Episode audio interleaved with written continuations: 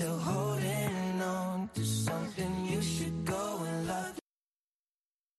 La Voz de América presenta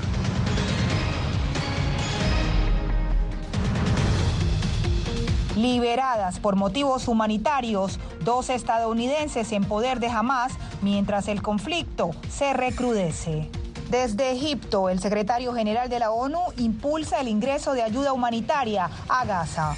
Además, la Cámara de Representantes continúa sin liderazgo. Y 5 candidatos se disputarán el domingo la presidencia de Argentina.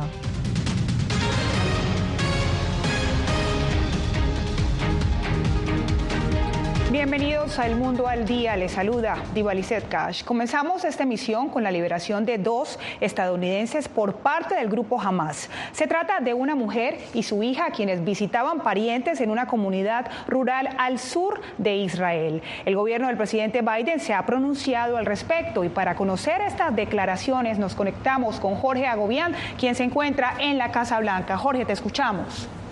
Divalizet, la Casa Blanca confirmó esta información. Hay que recordar, se trata de estadounidenses que fueron detenidas y mantenidas como rehenes desde el 7 de octubre, el día que el grupo Hamás atacó a Israel. El presidente Joe Biden aseguró que estas 2 personas se encuentran de regreso a Estados Unidos. El gobierno de Israel aseguró que se trata de 2 mujeres, una madre y su hija, pero la Casa Blanca y el Departamento de Estado han preferido no revelar las identidades. El presidente Joe Biden también agradeció al gobierno de Israel y de Qatar por facilitar esta negociación. Y desde el Departamento de Estado, durante la tarde de este viernes, el líder de la diplomacia estadounidense, Anthony Blinken, ofreció un balance sobre los estadounidenses en el medio de este conflicto.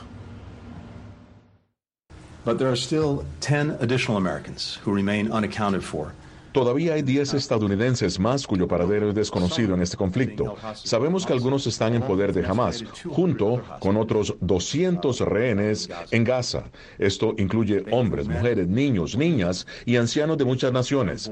Cada uno de ellos debería ser liberado.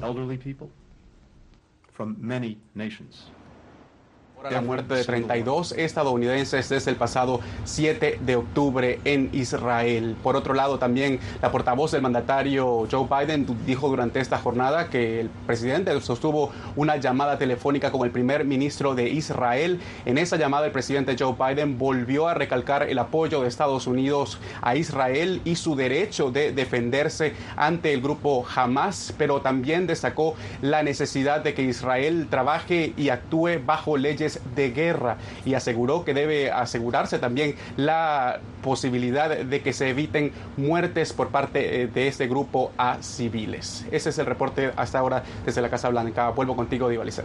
Gracias a Jorge Agovián. Por supuesto, seguiremos atentos a esta noticia.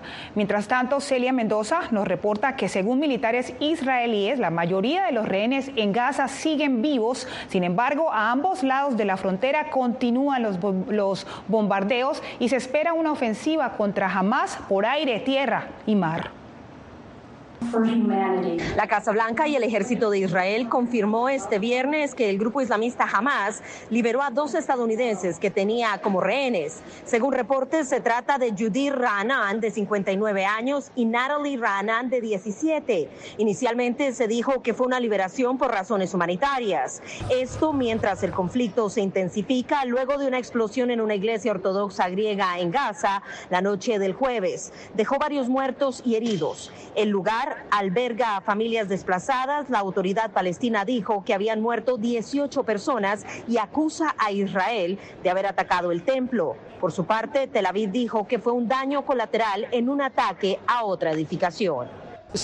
A las 12 de la noche, el campamento de Noor Shams fue completamente invadido, con francotiradores tomando posiciones en los tejados y disparando contra los peatones y cualquier cosa que se moviera. El primer ministro del Reino Unido, Rishi Sunak, se reunió este viernes con el presidente egipcio Abdel Fattah el-Sisi, quien pidió que las 2 naciones se unan para que la región no caiga en una guerra. Sunak recalcó en la importancia de la llegada de la ayuda humanitaria, pero esta sigue retrasada. Creemos firmemente en proporcionar ayuda humanitaria adicional a Gaza y esperamos desempeñar un papel importante junto con Egipto y asegurarnos de que la ayuda pueda llegar a la gente lo más rápido posible. El ejército israelí dijo este viernes en un comunicado que consideran que la mayoría de los rehenes secuestrados por el movimiento islamista palestino Hamás durante su ataque del 7 de octubre están vivos. Espero que nos escuchen y nos sientan como nosotros lo sentimos todos los días. El ambiente es tenso en Israel, mientras el gobierno anuncia que se prepara para una incursión por tierra, aire y mar, y al mismo tiempo dice que está lista la segunda fase. El ministro de Defensa de Israel, Yoav Gallant, ordenó a las tropas terrestres prepararse para ver Gaza desde adentro, insinuando el inicio de una ofensiva destinada a terminar con los militantes de Hamás en Gaza y que estaría próxima a comenzar. Celia Mendoza, Voz de América. Y el primer contingente de camiones con ayuda vital está por entrar a Gaza, mientras que la ONU está tratando de fortalecer los diálogos en el área. Nos conectamos con Ángela González, que se encuentra en la sede de Naciones Unidas en Nueva York. Ángela, ¿qué ha dicho el secretario general sobre el desarrollo de estas conversaciones? ¿Hay avances? Divalizet, continúan los esfuerzos por parte del secretario general desde Egipto y pues en su discurso ha dicho que no ve posible una solución sin la creación de un Estado independiente palestino al lado de Israel y bajo garantías de seguridad mutua y también del respeto de acuerdos internacionales que ambas partes establecieron. En espera de que se cumpla el anuncio de Israel de que no bloqueará la ayuda humanitaria, 20 camiones con suministros vitales podrían entrar a Gaza en cualquier momento. Lo que se necesita es un flujo continuo de ayuda. No se trata de un envío puntual de 20 camiones y luego nada. Este es realmente un llamado a un acceso humanitario continuo y seguro, con condiciones de seguridad que permitan a mis colegas en Gaza hacer lo que deben hacer, que es controlar a los desplazados internos, administrar los centros de salud y distribuir agua y alimentos. La ONU reporta que el número de sus empleados muertos asciende a 16. Al menos 900 mujeres han quedado viudas por los bombardeos y un 30% de las viviendas están destruidas en Gaza. Además, un porcentaje de la población que se desplazó hacia el sur está regresando hacia el norte ante la falta de refugio y garantías de seguridad. Después de que continuaron los bombardeos en el sur, escuchamos testimonios de personas que decían, también podría morir en mi propia casa. Entonces regresan al norte. Y ayer escuché de una persona que dijo que sus suegros decidieron regresar a su casa en el norte y murieron durante la noche en un ataque aéreo. Según la Oficina de Derechos Humanos, han recibido informes de que 69 palestinos, entre estos 15 niños y una mujer en Cisjordania, han muerto por las autoridades israelíes y se producen desplazamientos en esta zona. Y los esfuerzos también se concentran no solamente en la entrada de los camiones con suministros a Gaza, sino también en poderlos retornar a Egipto para poder justamente reponer los suministros. Y también otras de los esfuerzos que tiene la ONU es justamente desescalar el conflicto, en especial con los últimos acontecimientos en Cisjordania. Divalizet. Gracias a Ángela González en Nueva York.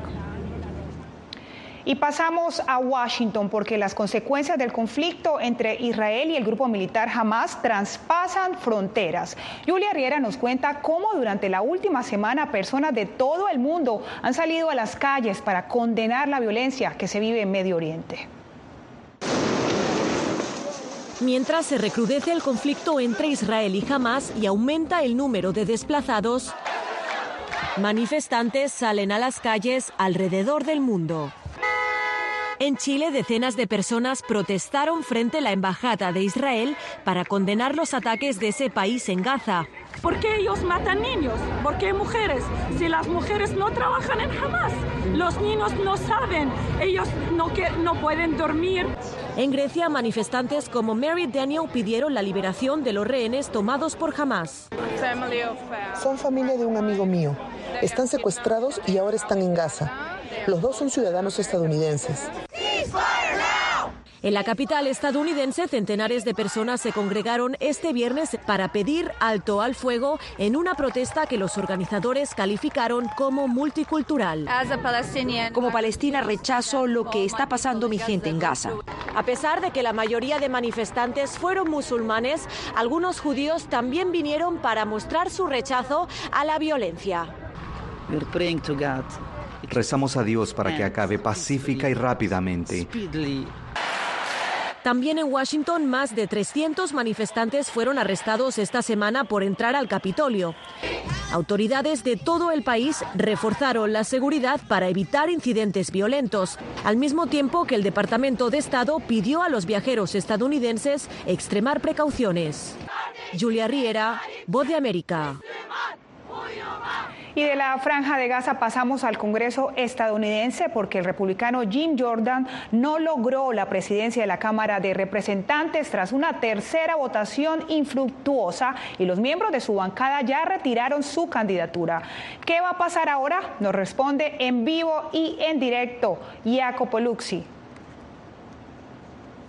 Antes está ahora en receso y sin un nombre claro para los republicanos, los legisladores dijeron que habrá otro foro de candidatos el próximo lunes por la noche para determinar el candidato a presidente. Hay ya varios legisladores que lanzaron su candidatura y una vez establecido el lunes quién será el nominado, el próximo martes se votará este nombre en el Pleno.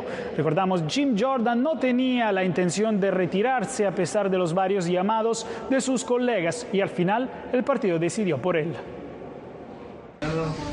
El conservador republicano Jim Jordan de Ohio no logró por tercera vez este viernes ganar las elecciones como presidente de la Cámara de Representantes, dejando la legislatura paralizada ante la creciente presión para reanudar funciones. Jordan siguió adelante con la votación, a pesar de las claras señales de que se iba a quedar sin los votos suficientes.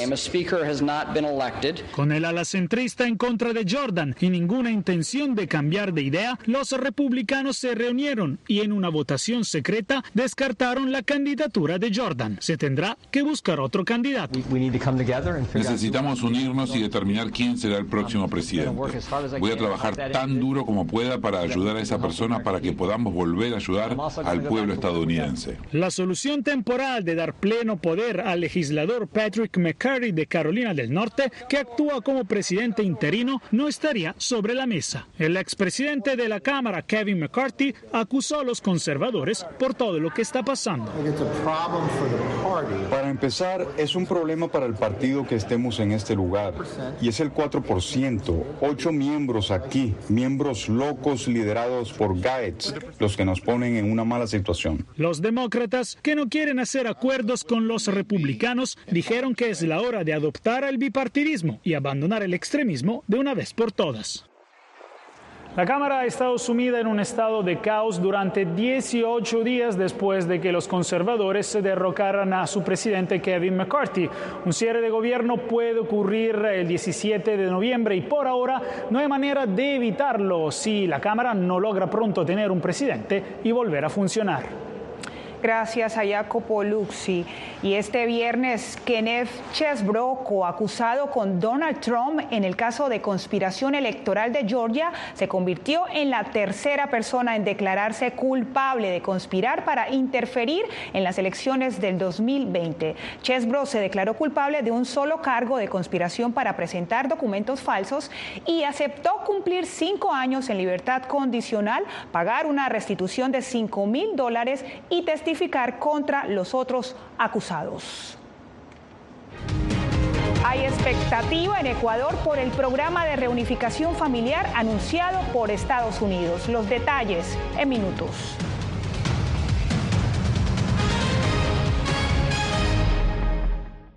Hola, soy Natalia Salas Guaitero, conductora de La Voz de América. Desde pequeña desarrollé un gran deseo por darle voz a aquellos que son invisibles por una u otra razón. Ya ha sido reforzada. Me enorgullece ser parte de La Voz de América, un equipo en el que la ética y la búsqueda de la verdad siempre son el norte.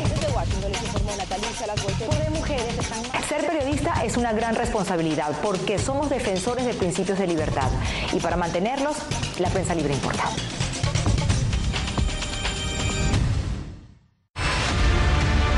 No concibo una democracia sin periodistas. El libreto manda a un conflicto constante con la prensa independiente, con los medios de comunicación. Periodismo, la prensa libre importa. Una coproducción de La Voz de América con nuestras afiliadas en la región. Se ejerció esta profesión con mucho miedo. ¿Cuántos periodistas van muertos ya por decir la verdad? Disponible en vozdeamerica.com. Soy Fabiola Chambi, corresponsal de La Voz de América en Bolivia. Retratar la complejidad de mi país para una audiencia internacional le ha dado una nueva perspectiva a mi labor como periodista. Desde esa mirada descubro en el día a día que el trabajo que realizo en La Voz de América me ha permitido dar vida a los valores del periodismo profesional. Aquel que les informa a ustedes, nuestras audiencias, con balance, precisión y profundidad. Porque en La Voz de América, la prensa libre importa.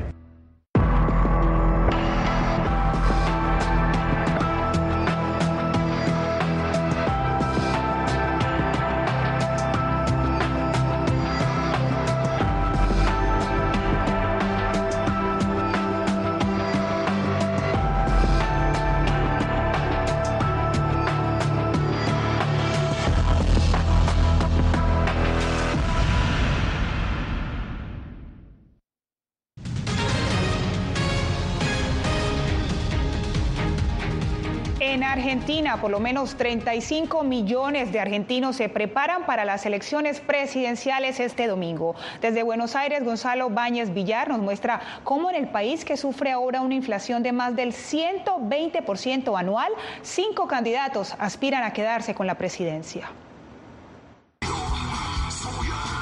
Argentina se prepara para las elecciones presidenciales. Este domingo más de 35 millones de personas están habilitadas para votar y elegir quién será el presidente de la Argentina por los próximos 4 años. En un contexto de una profunda crisis económica y una inflación anual que supera el 120%, hay 5 candidatos que se disputarán la presidencia argentina. Aunque, según las encuestas, Javier Milei es el favorito. Si ustedes ven como yo la impunidad y la justicia, entonces, si ustedes quieren cambiar este sistema decadente, a ustedes sí, quiero pedirles que me acompañen con el voto. Quienes ilusionan con llegar a la segunda vuelta electoral son Sergio Massa, candidato del oficialismo y actual ministro de Economía, y Patricia Burrich, opositor y referente de la centroderecha nacional. Vamos a llamar a la construcción de un gobierno de unidad nacional que deje sentada 10 políticas de Estado. De un lado tenemos los que hace 20 años nos vienen destruyendo el país. Del otro lado tenemos uno que nos dice, tirate a la pileta, dolarizá sin dólares. Un candidato puede ganar en primera vuelta electoral de 2 maneras. La primera, superando el 45% de los votos válidos, o la segunda, el 40% de los votos válidos con 10 puntos de diferencia sobre el segundo. Y a 40 años del regreso a la democracia, los argentinos definirán su futuro en las urnas. Gonzalo Báñez Villar, Voz de América, Buenos Aires, Argentina. Y en Ecuador hay expectativa por el programa de reunificación familiar anunciado por el gobierno de Estados Unidos. Desde Quito, Néstor Aguilera nos muestra varias reacciones de la comunidad, incluyendo un ecuatoriano que ya había sido deportado. Javier Tituaña es un ecuatoriano de 33 años, recientemente deportado de Estados Unidos, luego de haber intentado ingresar de forma irregular desde México. Tras el anuncio hecho el miércoles por el Departamento de Seguridad Nacional, que permitirá la reunificación familiar, aspira a alcanzar una vía legal y segura para trabajar en Norteamérica. Sí, mi sueño era cruzar allá, tener una mejor estabilidad laboral, porque en el Ecuador no hay las oportunidades, no hay empleo, el gobierno no hace nada. Como podrán ver hoy en día, la delincuencia, sicariato. El gobierno ecuatoriano recibió con beneplácito la noticia. El canciller Gustavo Manrique, a través de su cuenta en X, antes Twitter, aseveró que el programa refleja la colaboración entre Ecuador y Estados Unidos. Lo cual también permite tener una migración regulada y ordenada, que es justamente uno de los objetivos que nosotros buscamos. El profesor e investigador Fernando Bustamante explicó a La Voz de América uno de los motivos principales que, a su juicio, provoca la salida de ecuatorianos a Estados Unidos en la actualidad. En este país mucha gente joven de todas las clases sociales y de todos los grupos étnicos tiene la sensación de que aquí, incluso si tienen empleo, hay una enorme incertidumbre respecto al futuro. Según la Oficina de Aduanas y Protección de Fronteras de Estados Unidos, entre octubre de 2021 y agosto de este año han sido detenidos, inadmitidos y expulsados cerca de 102.000 ecuatorianos, lo que supone un aumento de 5 veces respecto al año anterior. Néstor Aguilera, Voz de América, Quito. Travis King, el soldado de 23 años que ingresó a Corea del Norte en julio, fue acusado por el ejército de Estados Unidos de delitos como deserción, agresión, desobediencia a un oficial y solicitar contenido sexual a un menor de edad. Entre otros cargos también, King había solicitado asilo en territorio norcoreano, pero el régimen de Pyongyang lo expulsó en septiembre hacia territorio estadounidense. Al volver, la diáspora venezolana en Estados Unidos se prepara para elegir este domingo el oponente del presidente Nicolás Maduro. Ya regresamos.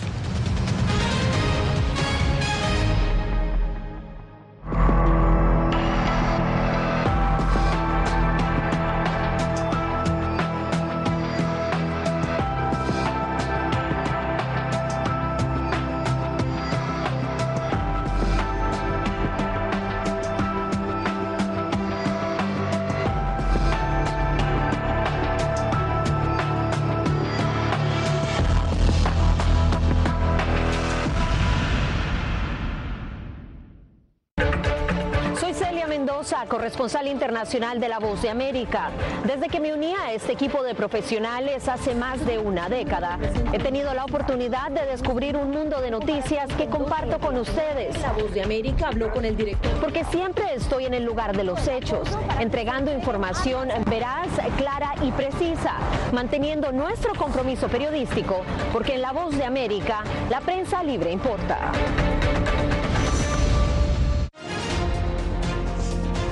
Actualidad. Que la inteligencia artificial va a estar presente en nuestro día a día. Intentan sacarse de encima a trabajadores. Análisis. El cambio climático está teniendo muchísimos impactos que afecta siempre a los más vulnerables. La región necesita ayuda. Debate. Proteger a las escuelas con armamentos. Es una total ridícula, es algo inverosímil. Con la información más allá de los titulares. Todas las semanas por La Voz de América. Desde Washington les saluda Gonzalo Abarca. Hola, soy Oscar Ortiz Barahona, corresponsal La Voz de América. Ser La Voz de América desde Honduras me permite conectarme con todos ustedes, nuestras audiencias en todos los países del continente, ofreciendo información veraz sobre los temas que más te impactan. Honduras y los Estados Unidos han ejercido labores humanitarias. Más de 40 viviendas. Desde perspectivas humanas y con base en hechos, te informamos para que seas tú quien formes tu propia opinión, porque La Voz de América, la prensa libre, importa.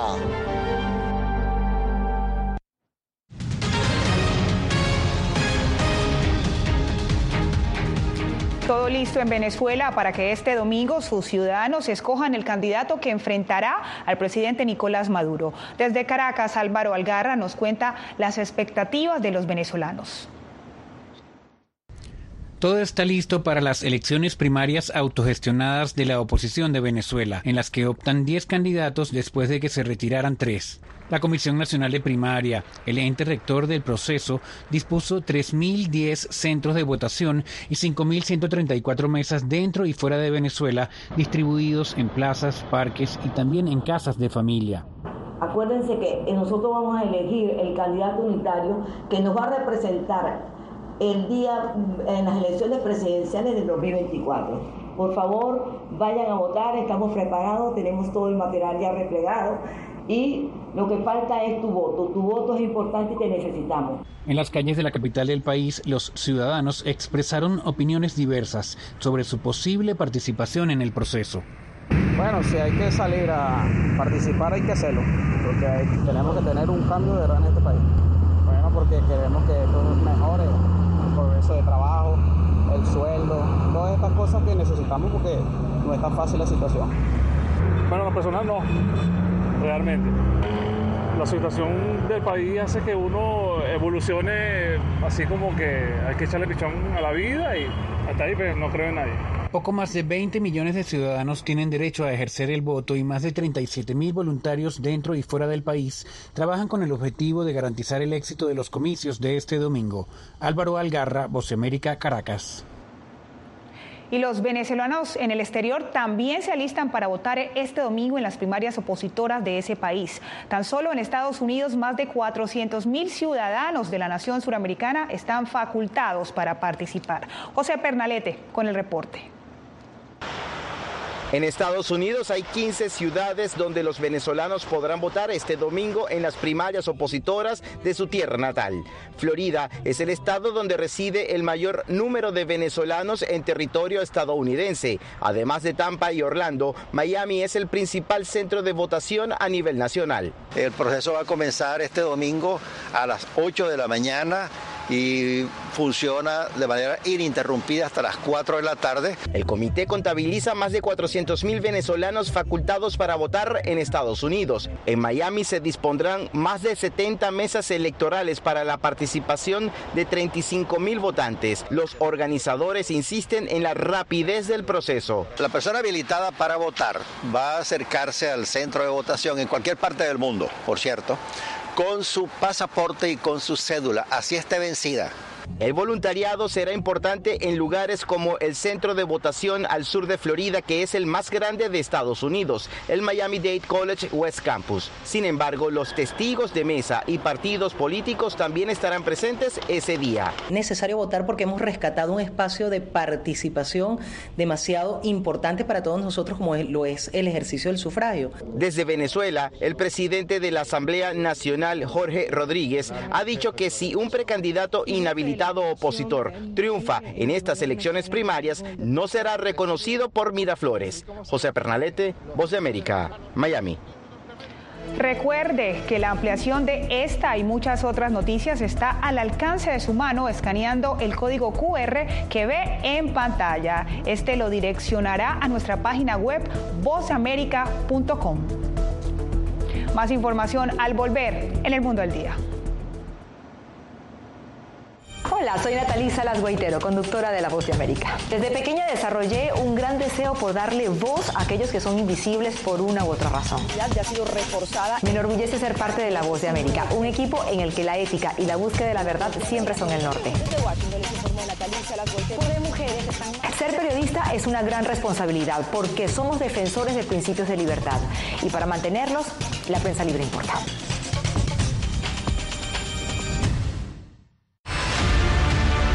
No concibo una democracia sin periodistas. El libreto manda a un conflicto constante con la prensa independiente, con los medios de comunicación. Periodismo, la prensa libre importa. Una coproducción de La Voz de América con nuestras afiliadas en la región. Se ejerció esta profesión con mucho miedo. ¿Cuántos periodistas van muertos ya por decir la verdad? Disponible en vozdeamerica.com. Soy Fabiola Chambi, corresponsal de La Voz de América en Bolivia. Retratar la complejidad de mi país para una audiencia internacional le ha dado una nueva perspectiva a mi labor como periodista. Desde esa mirada descubro en el día a día que el trabajo que realizo en La Voz de América me ha permitido dar vida a los valores del periodismo profesional. Aquel que les informa a ustedes, nuestras audiencias, con balance, precisión y profundidad. Porque en La Voz de América, la prensa libre importa.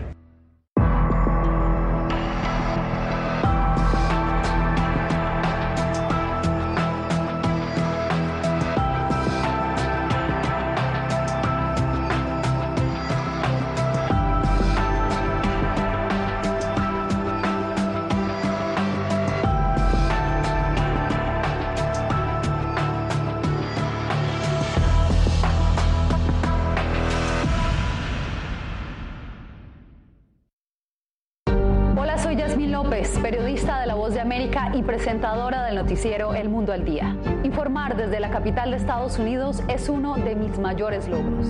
Desde Washington D.C. tengo la oportunidad de llevarles a ustedes las voces que claman por la democracia y los derechos humanos.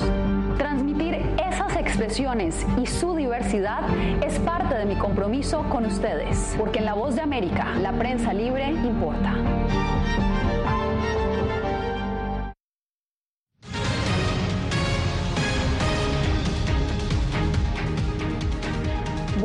la temporada del cempasúchil o Flor de los Muertos. Y sí, se avecina el Día de los Muertos en México, por lo que ya las calles, las casas y hasta los cementerios se adornan de este color naranja floral. Una temporada donde los floricultores esperan aumentar sus ventas y donde los mexicanos, por supuesto, construyen altares usando esta flor de la que se cree su aroma atrae las almas y las hace regresar. Y con el cempasúchil nos despedimos de esta semana. Así que hasta la próxima.